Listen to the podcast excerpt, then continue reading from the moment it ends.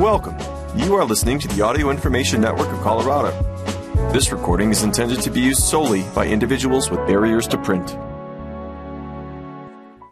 Thank you for joining us for the Monday, March 13th reading of the Greeley Tribune. My name is John Middleton. Today, we will be reading the following main articles. Weld Food Bank braces for increased need as extra SNAP benefits expire. Inflation drives up costs, by Trevor Reed. League of Women Voters hosting program on water conservation. From the Greeley Tribune staff. Roosevelt charges past Windsor with explosive third quarter in 5A girls title game, by Bobby Fernandez, followed by miscellaneous articles. Weld Food Bank braces for increased need as extra SNAP benefits expire. Inflation drives up costs, by Trevor Reed. The expiration of additional federal food benefits this month is expected to put additional pressure on the Weld Food Bank, which has already seen an unprecedented need since the COVID-19 pandemic 3 years ago. "We're already seeing record high numbers of clients coming in," said Stephanie Gauch, Chief Development Officer, and when we asked clients last month, about 30% of folks coming in for emergency food box received food stamps. So we assume at least that percentage of folks is going to be coming in more frequently. Congress in December passed legislation that ended emergency allotments for recipients of the Supplemental Nutrition Assistance Program, or SNAP. The program supports about 9% of Coloradans with funds to buy food. The emergency allotments gave an additional $95 or more, depending on household size and the amount they were already receiving, to help with the hardships associated with the COVID-19 pandemic. In my mind, if we weren't getting creamed with inflation right now, the hit wouldn't be so bad, Weld Food Bank Executive Director Bob O'Connor said. O'Connor earlier this month spoke with a full-time working mother of three. She had recently earned a raise, enough that she lost her SNAP benefits altogether, as well as her medical coverage. "She was sitting here almost crying. I don't know how to put food on the table for my kids. What do I do?" O'Connor recalled. Through its direct service programs and partners, the food bank is providing food and meals for about 45,000 times a month. Over the past year, they've seen an 83% increase in new households using their services. Communication Manager Weston Edmonds said there are about 250 new families coming in each month. "It used to be 60 or 70, he said. "I think the worst thing is there's no end in sight. If you could take a look down the line and say, okay, everything is going to be perfect in 6 months, you can plan how to go through that. That's not going to happen. We've been dealing with this since the beginning of COVID," O'Connor said. "It's getting worse and worse and worse." The large number of people in need has also affected the food bank's ability to connect people with other resources, Gauch said. Food distributions that once took place inside, where there was more time to interact with people, continue to be located outside since the pandemic, not for health reasons, but to be able to serve the large number of people showing up each day, Gauch explained. If someone asks, certainly we will point them to find utility assistance or rental assistance, but unfortunately it's not as thorough of a referral process as it used to be, she said. Weld County, of course, isn't alone in seeing this heightened need. Vince Hall, Feeding America Chief Government Relations Officer, told the Associated Press late last month that food pantries across the U.S. remain under immense strain. To complicate meeting the increased needs, food banks are also facing reduced supply, higher food costs, and higher fuel costs. Donations from agricultural producers and grocery stores are down about 70% since the pandemic, Gauch said, since there isn't as much excess food to donate. Food drives have also remained scant since the pandemic. As part of the Feeding America network, the Weld Food Bank has been able to work with other food banks to share donated food all over the country, but those sources have dried up dramatically, O'Connor said. Though partnership with other food banks can still help bring down the prices through bulk purchases, he estimated food purchasing costs have doubled and even tripled. That's if you can even get a truck, he said. The bank operates mobile food pantries throughout the county, helping deliver food in rural areas that sometimes don't even have a grocery store. As of a couple of months ago, O'Connor said, fuel costs to run the food bank's trucks were up $3,000 per week. Edmonds said the food bank has seen a growing trend of multiple families arriving at the food bank in the same car, as well as families moving. Most of their clients work but don't make enough to meet all their household needs, Gauch explained. People try everything they can not to have to come to us, Edmonds said. They try to cut back. They try to double up. They try to do all these things, and oftentimes it works for a little bit, but eventually they find themselves needing that extra help. U.S. Representative Yadira Caraveo, a Democrat representing the 8th Congressional District, said she's heard of the overwhelming need at food banks since the start of the pandemic. Caraveo, who sits on the House Agricultural Committee, as well as the Subcommittee on Nutrition, Foreign Agriculture and Horticulture, said she plans to work on hunger issues in Congress, including a fix for the expired emergency allotments. As a pediatrician, Caraveo saw the impact of SNAP on helping families meet their nutrition needs. She said, I'm working on something to see how we would be able to extend that increase since we're still seeing issues around inflation, continuing issues around the pandemic, and all of its effects on the supply chain, she said. Caraveo said it's important to get families in touch with resources like the U.S. Department of Agriculture's Hunger Hotline, which is run by Hunger Free America. The hotline provides people with information on how to obtain food through emergency providers, government assistance, and social services.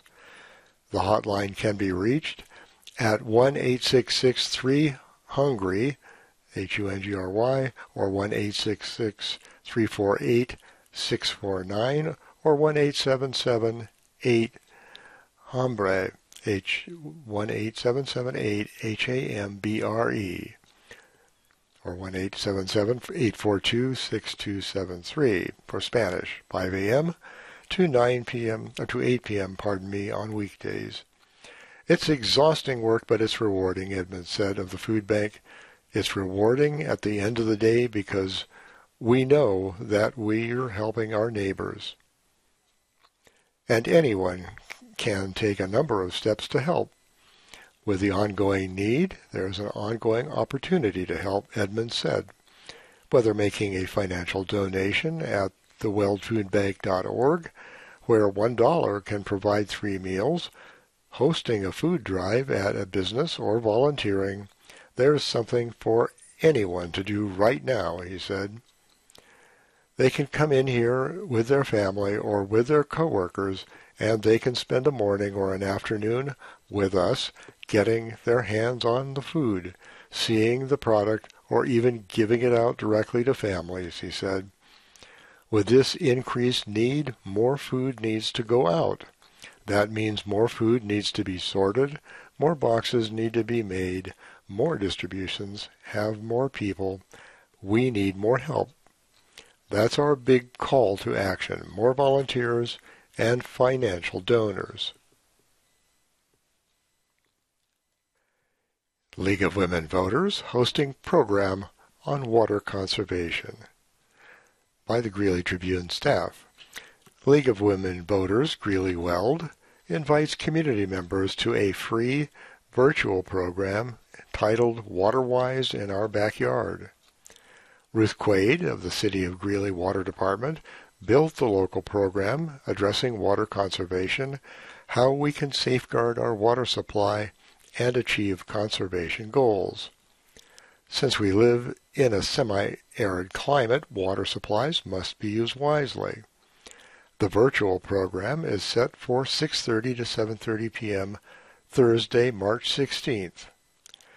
Representatives from other local agencies may be included, so check back for program updates at https://lwv.org.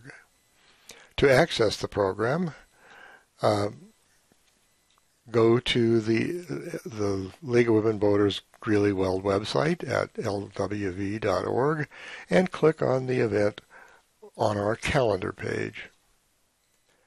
Log on to the waiting room at any time after 6:25 p.m. on March 16 to be entered into the virtual program. Roosevelt charges past Windsor with explosive third quarter in 5A girls title game by Bobby Fernandez, Denver. Roosevelt's girls basketball team is built for speed, physically and mentally. And as the Rough Riders have proven all season long, in the blink of an eye, they can completely change the complexion of a game in their favor, often overwhelmingly.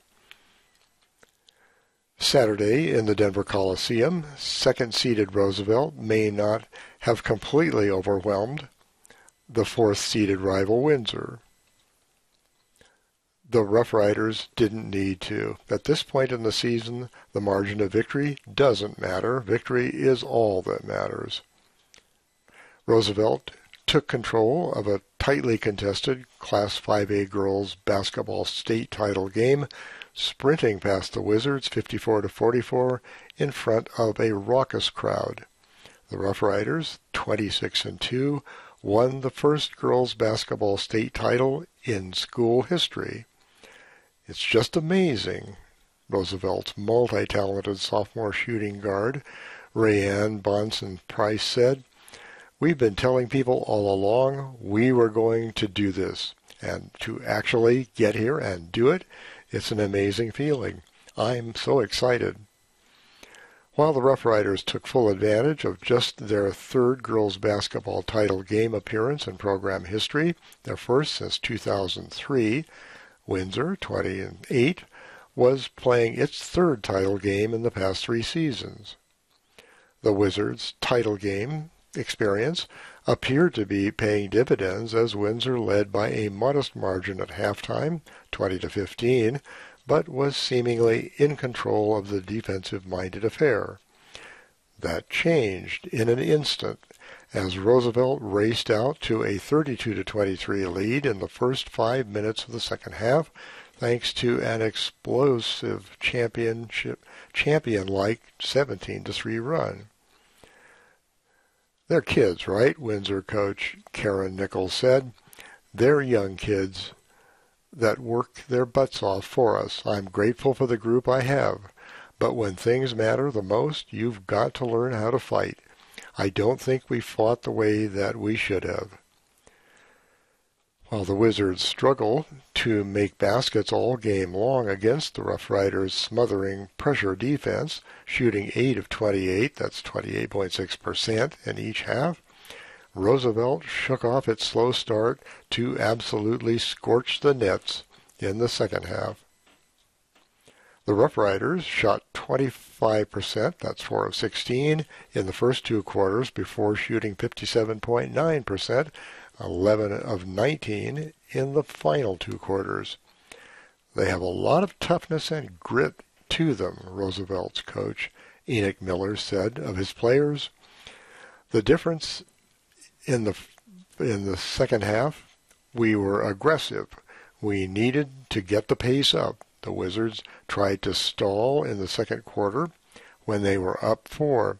They didn't want to run with us. It was obvious. Windsor may have suffered only 8 losses this season, but 2 of them came against the upstart Rough Riders. In Roosevelt's third game of the season, December 10th in Windsor, the Rough Riders trailed for much of the game before rallying to win 61-59 in overtime. Players from both teams admitted coming into Saturday's title game there wasn't a lot they could carry from that early game. Both teams are different in mentality and in scheme than they were in the first couple of weeks of the season, during what one might consider a glorified preseason game. Still, when Roosevelt freshman power forward Kyla Hollier and her teammates sat in a plush Denver Coliseum locker room Saturday night, staring at a slight deficit at halftime, one thing they could take away from their earlier encounter: if they could come from behind to beat the vaunted Windsor once, they could do it again. We were down at half, but we weren't really worried, Hollier said.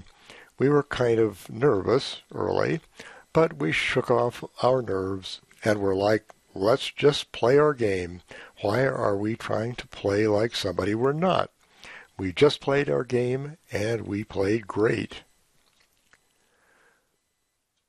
Bonson Pierce led the Rough Riders with 13 points on 5 of 8 shooting. Hollier chipped in 10 points on 4 of 7 shooting to go with a game-high 9 rebounds. 5 Roosevelt players each scored 8 or more points.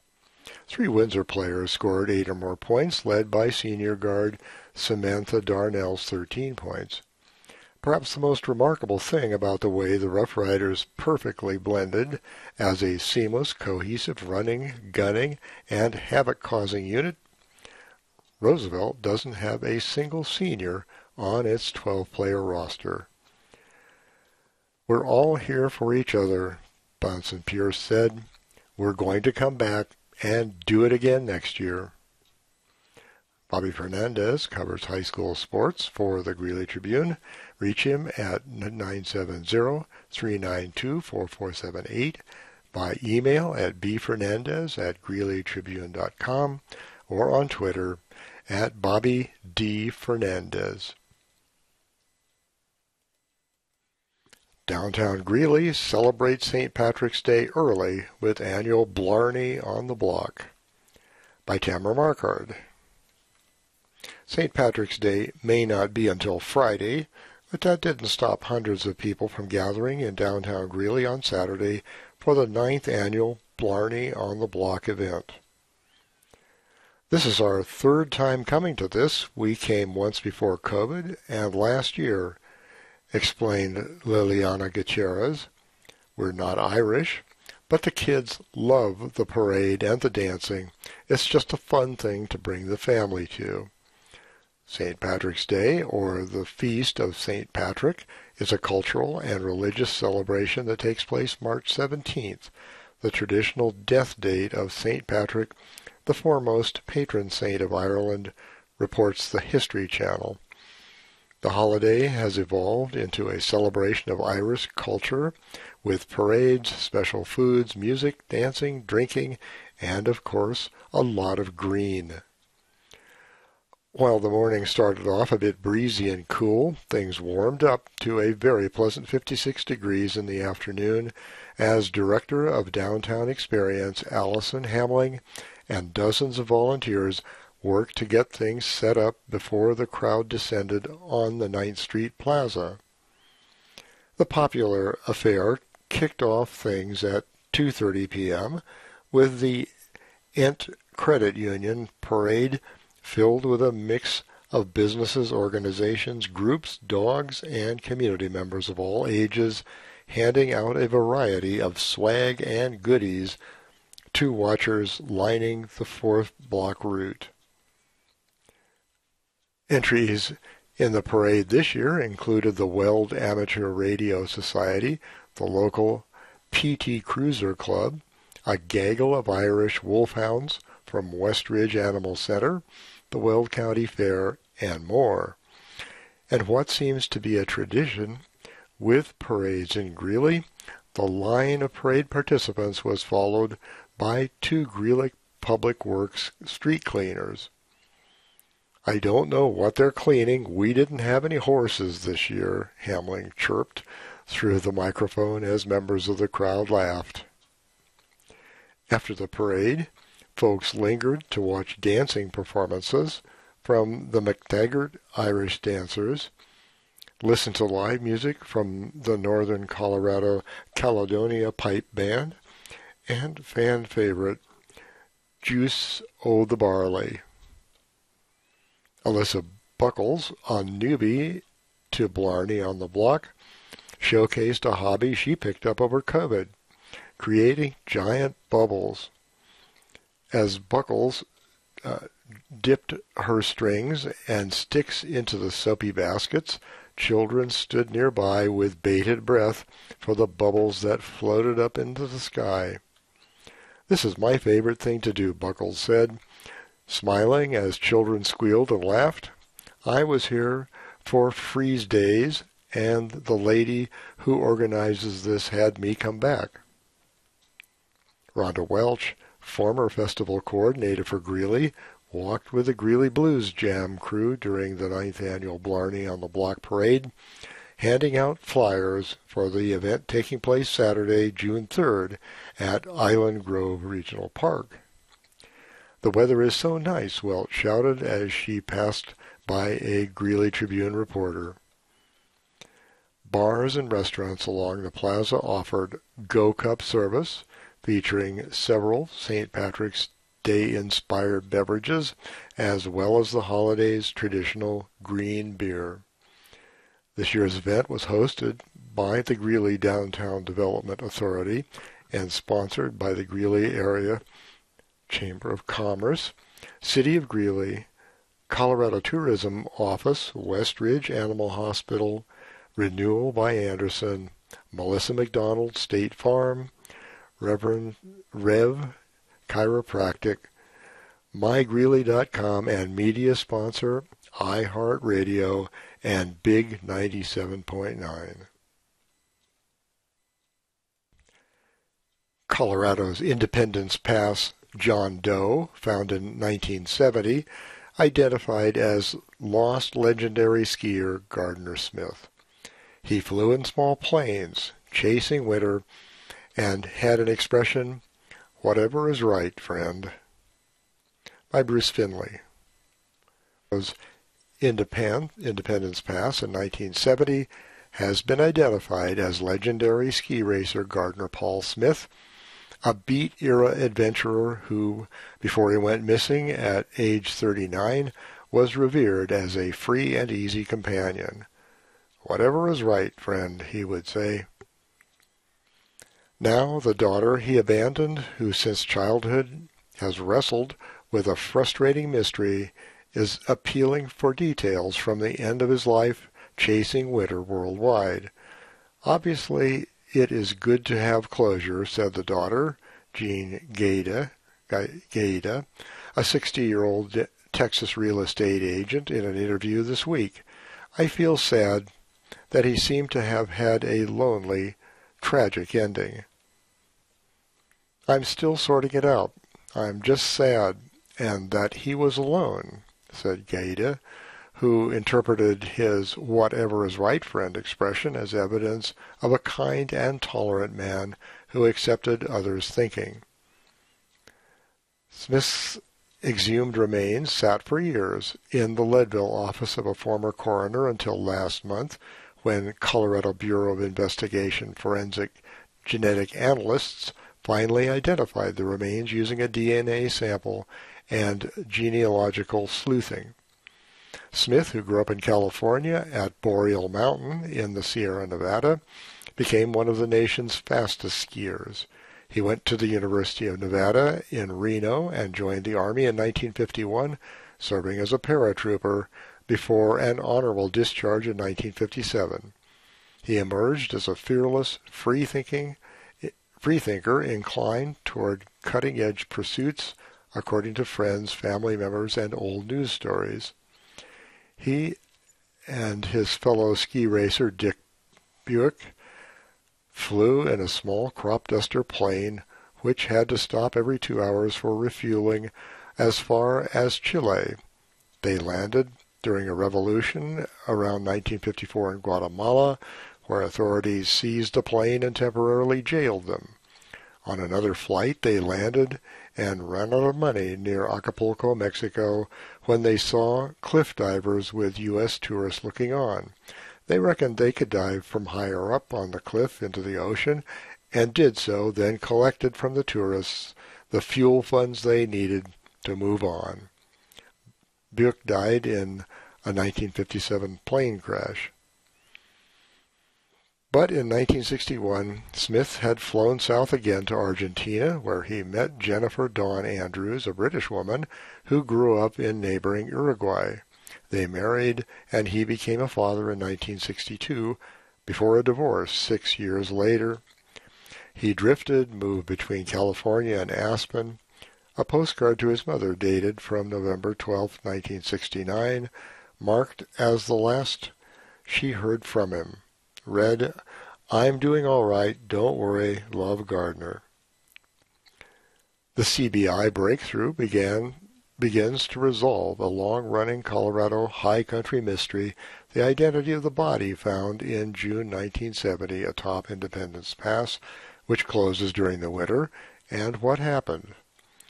An arm and parts of ribs were missing from the corpse, which was cloaked in a sweatshirt, khaki trousers, multiple layered socks, with an unworn sock pulled over the left shoe, and $7 with a razor in a pocket. The body likely had been out all winter in the snow, authorities concluded, from its location and condition after the state snowplow driver found it under rocks along a switchback just east of the 12,095-foot summit. The remains became known as the Independence Pass John Doe and were buried beneath a metal unidentified male marker in Leadville's Evergreen Cemetery, where it ranked as the newest of 41 unidentified bodies. Cemetery caretaker John Pearson, a Vietnam War veteran, noticed the marker. So did Boulder County-based cold case researcher Sylvia Pettem, who contacted CBI and pushed Lake County Sheriff to exhume the remains around 2013 to enable DNA sampling. Then Smith's remains, in a casket, sat in the office of former Lake County Coroner Shannon Kent.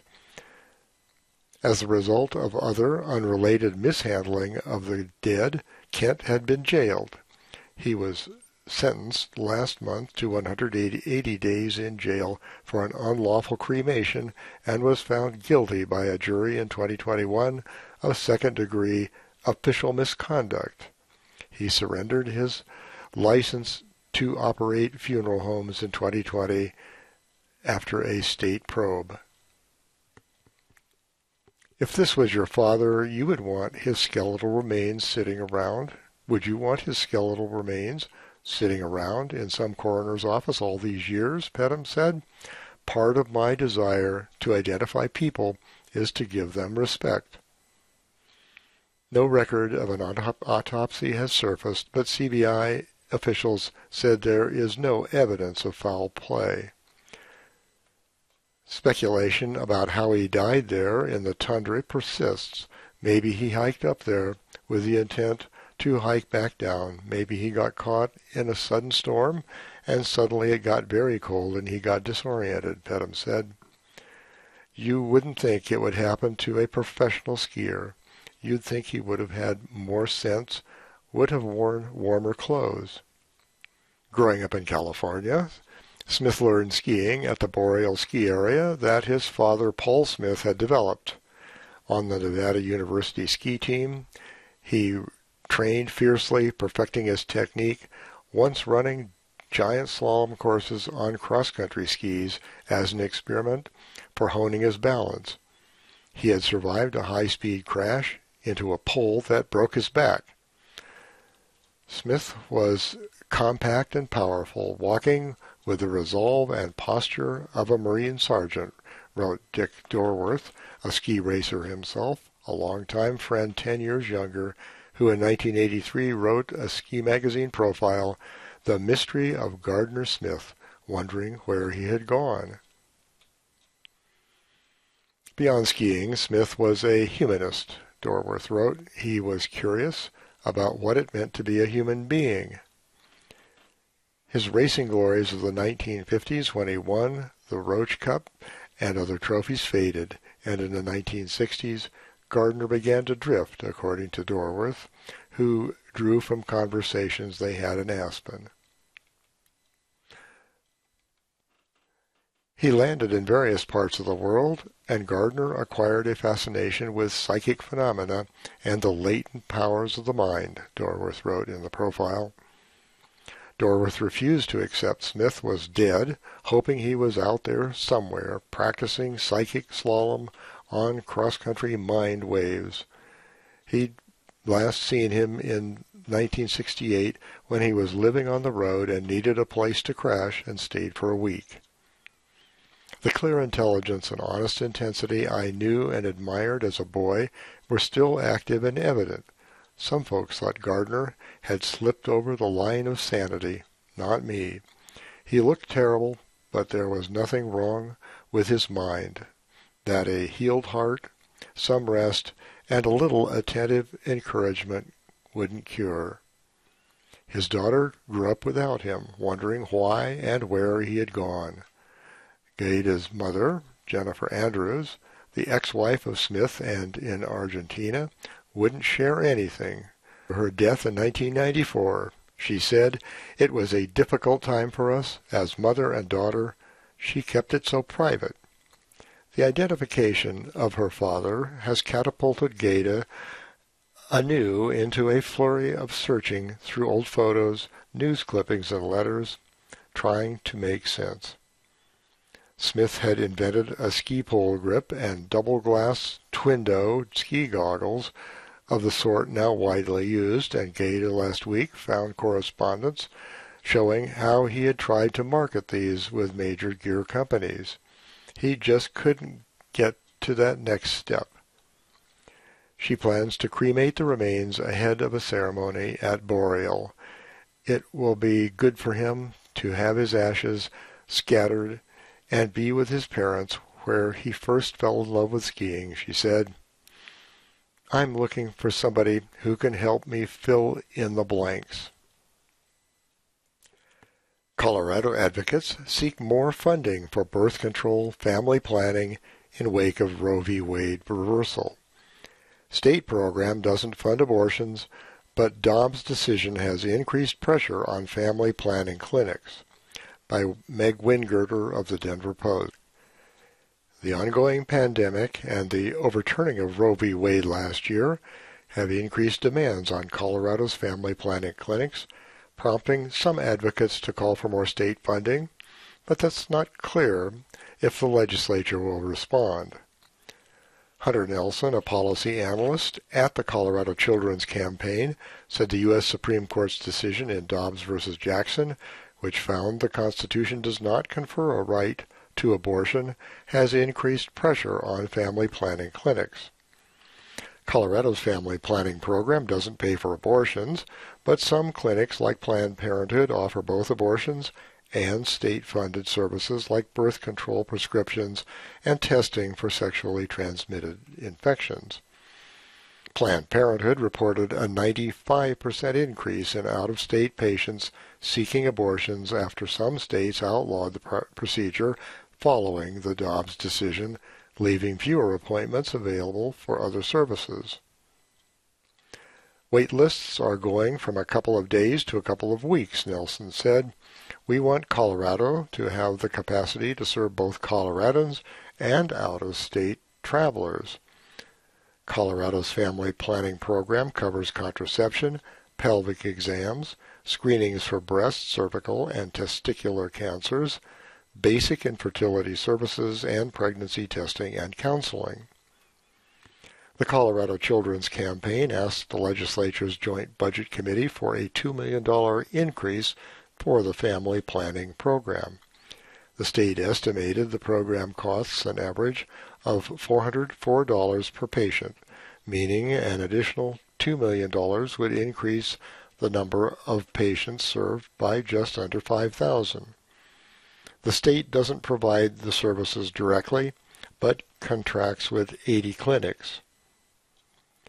Andy Bixler, spokesman for the Colorado Senate Democrats, said the Joint Budget Committee is still debating a possible increase for the family planning program, and it's too early to say what they might decide.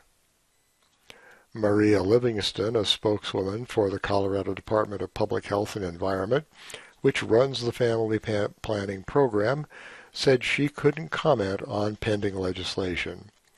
In the most recent year, the program received about $10.1 million in state and federal funds. In 2019, the state health department estimated about 93,000 women and teenage girls had an unmet need for contraception, meaning they weren't pregnant and didn't want to get pregnant in the immediate future, but were uninsured or felt they couldn't use their insurance because of concerns about confidentiality. About 44,000 of them received services in 2022. The program also serves men, but in much smaller numbers. Shanti Meyer, Senior Director of Medical Affairs at Stride Community Health Center, estimated the number of people seeking family planning services at their clinics is 10% to 15% higher than it was in 2020. It's difficult to disentangle the effects of the Dobbs decision overturning Roe v. Wade from the pandemic and other factors that made people feel it wasn't a good time to have a baby, she said. Though clinics that offer abortions have referred patients who are seeking contraception or testing to them. Us and other health centers can help offset for patients who are looking for family planning services, she said. Women who become pregnant unintentionally are more likely to report depression, experience intimate partner violence, and start prenatal care late, contributing to higher rates of complications for their babies. The outcomes tend to be worse when the mothers are still teenagers, since they are less likely to graduate from high school and more likely to live in poverty than those who had children later. A University of Colorado study estimated at least half of the decline to births to women under 25 between 2010 and 2014 were due to increased access to contraception. It estimated the state saved between $66.1 million and $69.6 million on Medicaid and other programs for low-income families. The abortion rate among younger women also fell. About half of the program's funding comes from Title X, a provision of the 1970 public health law that made federal dollars available to provide contraception, tests for sexually transmitted infections, and family planning counseling for low-income people. The State Health Department applied for an additional $5 million in Title X funds in 2022, but didn't receive them. Clinics in Colorado's family planning program attempt to bill insurance first, then charge patients on a sliding fee scale, and finally seek reimbursement from the state. About 77% of patients live below the poverty line, though, and aren't charged. The state health department showed nearly half of Colorado's counties don't have a provider participating in the family planning program. It's possible that women in those counties have access to at least some services through other clinics or private providers, though. More state funding wouldn't immediately close the gaps, since it takes time to recruit new providers, Nelson said. But putting money toward attracting new providers and possibly offering higher rates would improve access in the long term, she said. Just because something is legal doesn't mean it's always accessible, she said. Meyer said that the state could also increase access by offering training for providers who aren't accustomed to handling intrauterine devices and contraceptive implants. While today's medical students are learning how to place long-acting reversible contraceptives, older providers who don't see a large number of patients seeking contraception may not know how to use them, she said. The state health department also could increase access by doing outreach to undocumented people, letting them know they won't be reported if they seek services, and by offering information in more languages and in places where immigrants and refugees congregate, Meyer said. Many people who have recently immigrated are at an age when they could have children, but they often don't know there are services available to help them control when that happens, she said. It needs to be really grassroots community types of marketing, she said.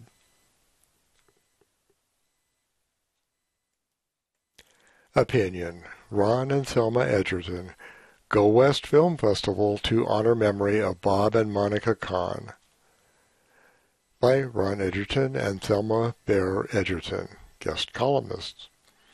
I had no idea that American Westerns could be so diverse. That's what a visitor from London, England said after watching a dozen movies screened by Greeley's Go West Film Festival. And the discussions after the movies are amazing.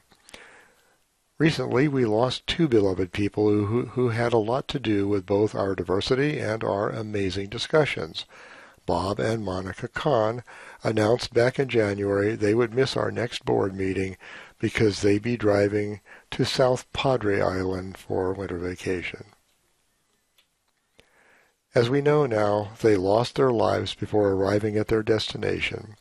We have been mourning the loss of these two beautiful, generous, and dedicated local citizens ever since. Bob and Monica loved Western movies. That's why they served as Go West Film Fest board members for so many years, but they wanted our film festival to break new ground. With all due respect to Hollywood's renowned Western movie stars, John Wayne, Clint Eastwood, Gary Cooper, and others, they supported the inclusion of Westerns with more diverse points of view.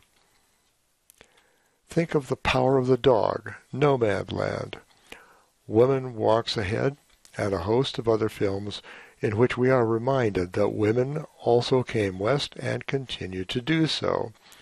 As Monica repeatedly pointed out, women captured the ethos of the West: individualism, straight talk, entrepreneurship, determination, courage, risk-taking, loyalty, and hard work, just as wholeheartedly as their menfolk did. Think of other movies, Django Unchained, Smoke Signals, and El Norte, among others, that remind us of how incomplete and hackneyed Hollywood movie stereotypes of the West have been. And as Bob always emphasized, think of Lone Star, Tender Mercies, Brokeback Mountain, Lucky, Nebraska, and The Great Divide to be reminded of how this genre of movies keeps reinventing itself to deal with current issues and concerns. Over the past 8 years, each of those films has been screened by the Go West Film Fest, along with dozens more. Every year, audiences also enjoy a silent film accompanied by virtuoso keyboard artist Rodney Sauer. In 2022, Charlie Chaplin delighted audience members as he just barely and hilariously survived the gold rush. A young Shirley MacLaine and an equally youthful Clint Eastwood joined forces in Two Mules for Sister Sarah, 1970, after which a much older and wiser Eastwood opted to stay in Mexico rather than return to his homeland in Carimacho. And in 2022, audiences got to meet a number of filmmakers and producers in person, watching their films and asking them questions about their work. We will honor Monica and Bob Kahn when the Go West Film Festival returns later this year, November 6 to 11. They were two of the many great people who have made Greeley into a city that embodies Horace Greeley's call for Americans to go west. We hope you will join us. Ron Edgerton is a professor emeritus of history at the University of Northern Colorado.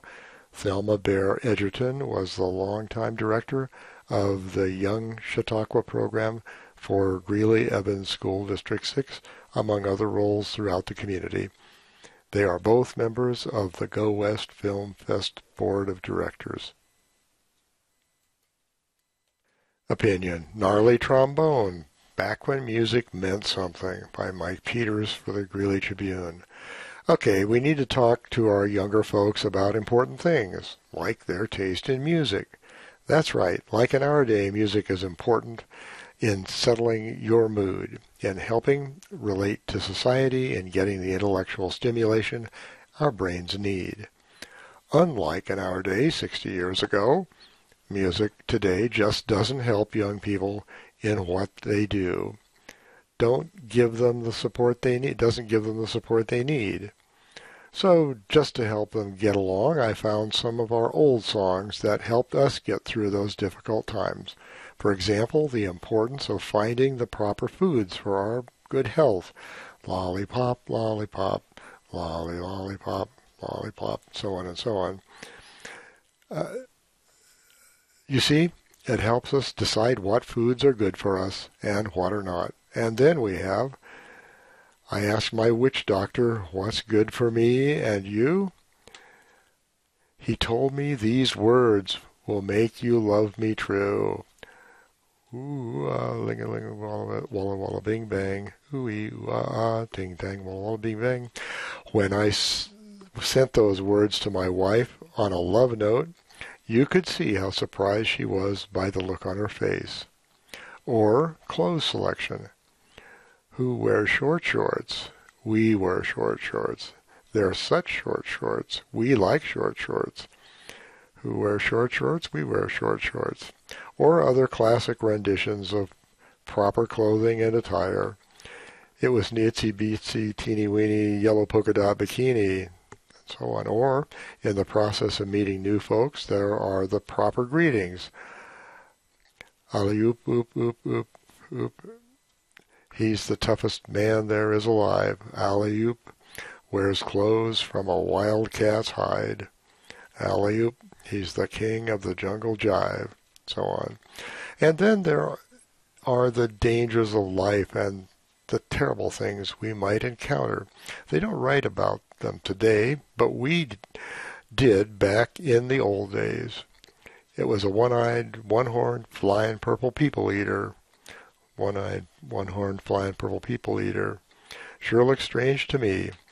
It was difficult for us to decide, did it just eat purple people, or was the eater a flying purple people-eater? Or we had the songs that reminded us of the respect we should have for our elders. The little old lady from Pasadena, she drives real fast and she drives real hard. She's the terror of Colorado Boulevard. Go, Granny, go, Granny, go, Granny, go. And then there's the one important song about driving and not letting things disturb you. Keep your mind on your driving. Keep your hands on the wheel. Keep your snoopy eyes on the road ahead. We're having fun, seven little girls sitting in the back seat, kissing and hugging with Fred. Now, I don't remember who the seven girls were with Fred, or even who Fred was, but the song helped me concentrate on good driving. And there were lessons about our behavior and duties in the family. Take out the papers and the trash. or you don't get no spending cash, and so on. Yakety yak, yakety yak. Nowadays, they just don't get that kind of valuable lesson from their music. Oh, maybe they do, but I just can't understand anything they say. The name Gnarly Trombone Bone was taken from the 1871 Cincinnati newspaper that misread Horace Greeley's handwritten name of the Greeley Tribune. Mike Peters is a retired Tribune staff writer. He may be emailed at mrpeters26@comcast.net. Obituaries. An obituary for Paul Beisel, 1933 to 2023. Paul Curry Beisel, 89, of Greeley, passed away on Monday, March 6th. Paul was born August 27, 1933, to Cleone and Faye Russell Curry. He graduated in 1951 from Albion High School in Albion, Nebraska. And in 1952, he married Lois Nadine Bringelman. Paul and Lois raised four children, Randall Scott, Kenneth Curry, Bradley Scott, and Elizabeth Fay. He worked as an HVAC technician and assistant pastor to Washington. He also worked at Continental Corn while attending Omaha Baptist Bible College, where he got his master's in theology. Paul also worked for Gates Rubber Company in Denver and was the facilities director for Weld County School District Number 6 for 20 years before retiring. Paul served on the board for Boys and Girls Clubs of Greeley and was deacon in his church. Paul loved God, his family, and animals. Paul is survived by his children, Randall Beisel of Greeley, Bradley Beisel of Greeley, and Elizabeth Robin of Indianapolis, two grandchildren, Shanna Stinnett of Greeley and Daniel Beisel of Yukon, Oklahoma, and four great-grandchildren, Alyssa, Elijah, Joseph, Jameson. He was preceded in death by his wife, Lois, and son, Kenny. A viewing will be held at noon on Friday, March 17th, with a funeral service to follow at 1 p.m. at Living Grace Baptist Church, 3251 West 22nd Avenue, Greeley. Interment will be at Sunset Memorial Gardens, 3100 West 28th Street in Greeley. In lieu of flowers, please donate to the Weld County Humane Society, www.weldcountyhumane.org. Fond memories and expressions of sympathy may be shared at www.stoddardsunset.com for the Beisel family. An obituary for Richard Cutler. Please join us in a celebration of life for Richard L. Cutler at the Eaton Area Community Center, located at 1675 3rd Street in Eaton, on March 19th from 2 to 4 p.m. Thank you for joining us for the Greeley Tribune. My name is John Middleton. If you enjoyed this program, please register for our free services at www.aincolorado.org or by calling 303-786-7777.